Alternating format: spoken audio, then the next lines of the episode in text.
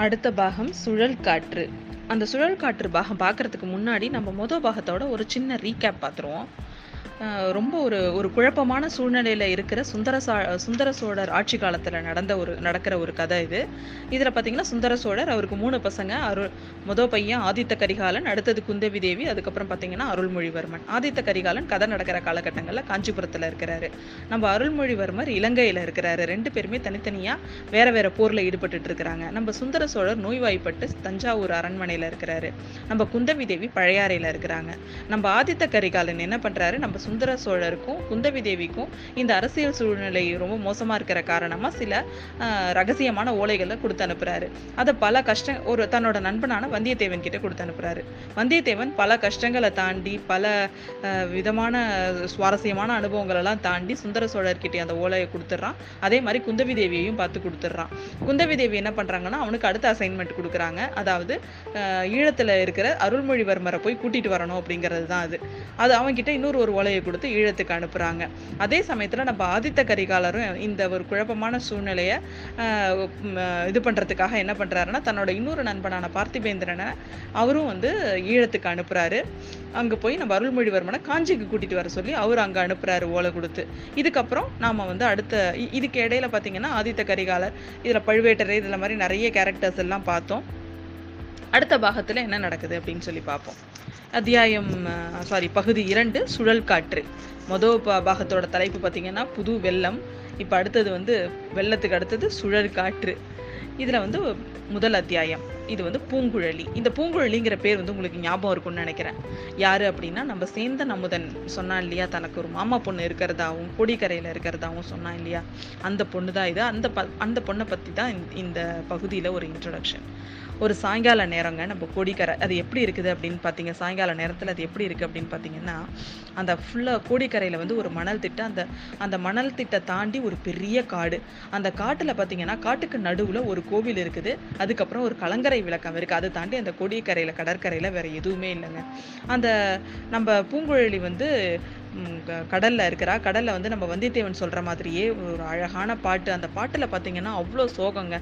அந்த பாட்டு என்ன அலைக்கடலும் ஓய்ந்திருக்க அகக்கடலும் பொங்குவதேன். நிலமகளும் துயிலுகையில் நெஞ்சகந்தான் பதைப்பதுவேன் அப்படின்னு சொல்லிட்டு அப்படியே சோகத்தை புழிஞ்சு அந்த பொண்ணு பாடுது.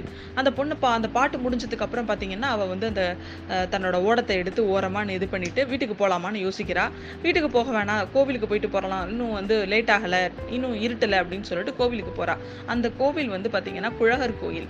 அந்த காட்டில் நடுவில் இருக்கும் அந்த கோவில். அதாவது இந்த மண் திட்டு தாண்டி காட்டுக்கு நடுவில் இருக்கிற ஒரு கோவில் சிவன் கோவில் அது குழகர் கோயில் அப்படின்னு சொல்கிறாங்க அந்த கோவிலை பூஜை பண்ணுறதுக்கு ஒரு பட்டர் வருவார். பாவம் அங்கே வந்து தரிசிக்க கூட யாரும் ரொம்ப பேர் வரமாட்டாங்க.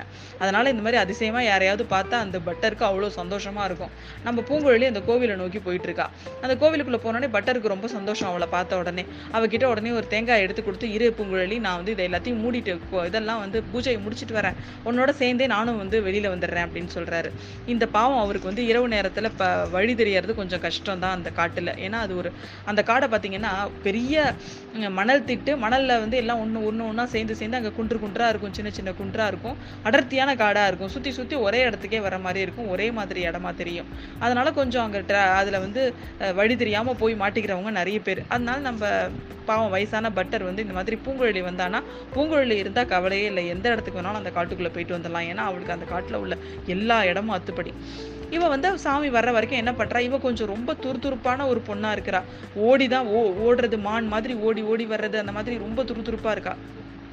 அந்த தேங்காய் முடியை வாங்கிக்கிட்டு நம்ம சிவன் கோவில் மதில் மேலே ஏறி படுத்திருக்காங்க அவள் நீங்கள் இமேஜின் பண்ணிக்கோங்க அவள் எந்த மாதிரி பொண்ணா இருப்பான்ட்டு. நந்தி மேலே தலையை சச்சிக்கிட்டு மதில் மேலெலாம் கார்னர்லலாம் நந்தி இருக்கும் பார்த்துருப்பீங்க. நாலு கார்னர்லேயும் அந்த மாதிரி ஒரு நந்தியோட ஒரு இதுக்கு மே- அது மேலே தலையை வச்சுக்கிட்டு காலை நீட்டி மதில் மேலே நல்லா படுத்துக்கிட்டு அந்த தேங்காயை தின்னுட்டு இருக்கு அவள் தேங்காயை சாப்பிட்டுட்டு இருக்கும்போது குதிரை சத்தம் கேட்குது அந்த குதிரை சத்தத்தை கேட்டவொடனே அவன் மனசுக்குள்ளே அப்படியே ஒரு அவ்வளோ துக்கம். கொஞ்ச நாளைக்கு முன்னாடி நடந்த யாரோ ஒருத்தவங்க வந்தவங்க அவங்க அவளுக்கு ஞாபகத்துக்கு வராங்க. அது யாருன்னு நமக்கு தெரியல. அவங்களா இருக்குமோ ஆனால் அவங்கெல்லாம் இன்னமும் வர்றதுக்கு வாய்ப்பு இல்லை அப்படின்னு சொல்லிட்டு அவ பாக்குறா. அப்போ அப்போ ஒரு அப்போ நேத்தி கூட இது மாதிரி ரெண்டு பேர் வந்து குதிரையில வந்திருக்காங்க. அவங்க அண்ணன் தான் வந்து இலங்கைக்கு அவங்கள கூட்டிட்டு போயிருந்திருக்காங்க. அவளுக்கு ரொம்ப அருவருப்பா இருக்கு. இன்- அவங்கள பார்க்கவே ஒரு அருவருப்பா இருக்கு. அவங்கள வந்து நல்ல காரியத்துக்காக போறவங்க மாதிரி தெரியல. அவங்கள பார்த்தாலே தப்பா தெரியுது. அவங்களுக்கு போய் அண்ணன் ஏன் இந்த மாதிரி தான் காசுக்காக அவங்களெல்லாம் அவங்களுக்கெல்லாம் செய்தோ தெரியல அப்படின்னு அவர் ரொம்ப வருத்தப்படுறா. இவங்களுக்கு ஏன் தான் காசு காசுன்னு இப்படி அண்ணனும் அண்ணியும் அலையிறாங்களோ அப்படின்னு மனசுக்குள்ள திட்டிக்கிறா. இப்போ வந்து குதிரை சத்தம் கிட்ட வந்துருச்சுங்க. வந்துட்டு இருக்கிறது வேற யாரும் இல்ல. நம்ம வந்தியத்தேவனும் அந்த வைத்தியரோட பையனும் தான் வந்து அந்த தூரத்துல குதிரை குளம்படியும் அதுல ஒரு பையனையும் பார்த்த உடனே அவளுக்கு வந்து பழைய ஞாபகம். அதுல வந்து அதில் அதுல யாரோ ஒருத்தவங்க முன்னாடி வந்திருக்காங்க. இதே மாதிரி அவள் நம்ம பூங்குழலி மீட் பண்ணியிருக்கா போல இருக்கு. அவங்கள நினைச்சு பார்த்துக்கிறா ஐயோ என்ன ஒரு கம்பீரம். அவராக இருப்பாரோ? செச்ச அவரு எவ்வளோ கம்பீரம் அவர் எப்படி இருப்பாரு?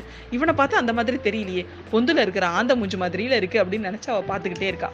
வரது கிட்ட வர வர வந்தியத்தேவன் தன்னையே ஒரு பொண்ணு பார்த்துட்டு இருக்கு. அதுவும் மது மேல உட்காந்து பார்த்துட்டு இருக்குன்னு உடனே செம்ம ஹாப்பி ஆயிட்டான். அவன் அவனும் அவளையே பார்த்துக்கிட்டே வரான் கொஞ்ச நேரம் கழிச்சு தான் பூங்குழலிக்கு புரியுது ஐயோ இந்த பையன் நம்மளே பார்த்துட்டு இருக்கான் நம்ம வேற தேங்காய் பல்ல தின்னுட்டு இருக்கோமேன்னு அவளுக்கு உடனே வெக்கம் வந்து என்ன பண்ணுறா மதிலேருந்து குதிச்சு ஓட ஆரம்பிச்சிடுறா. நம்ம வந்தியத்தேவனும் பின்னாடியே அவளை துரத்திட்டு போறான் எப்பவும் போல.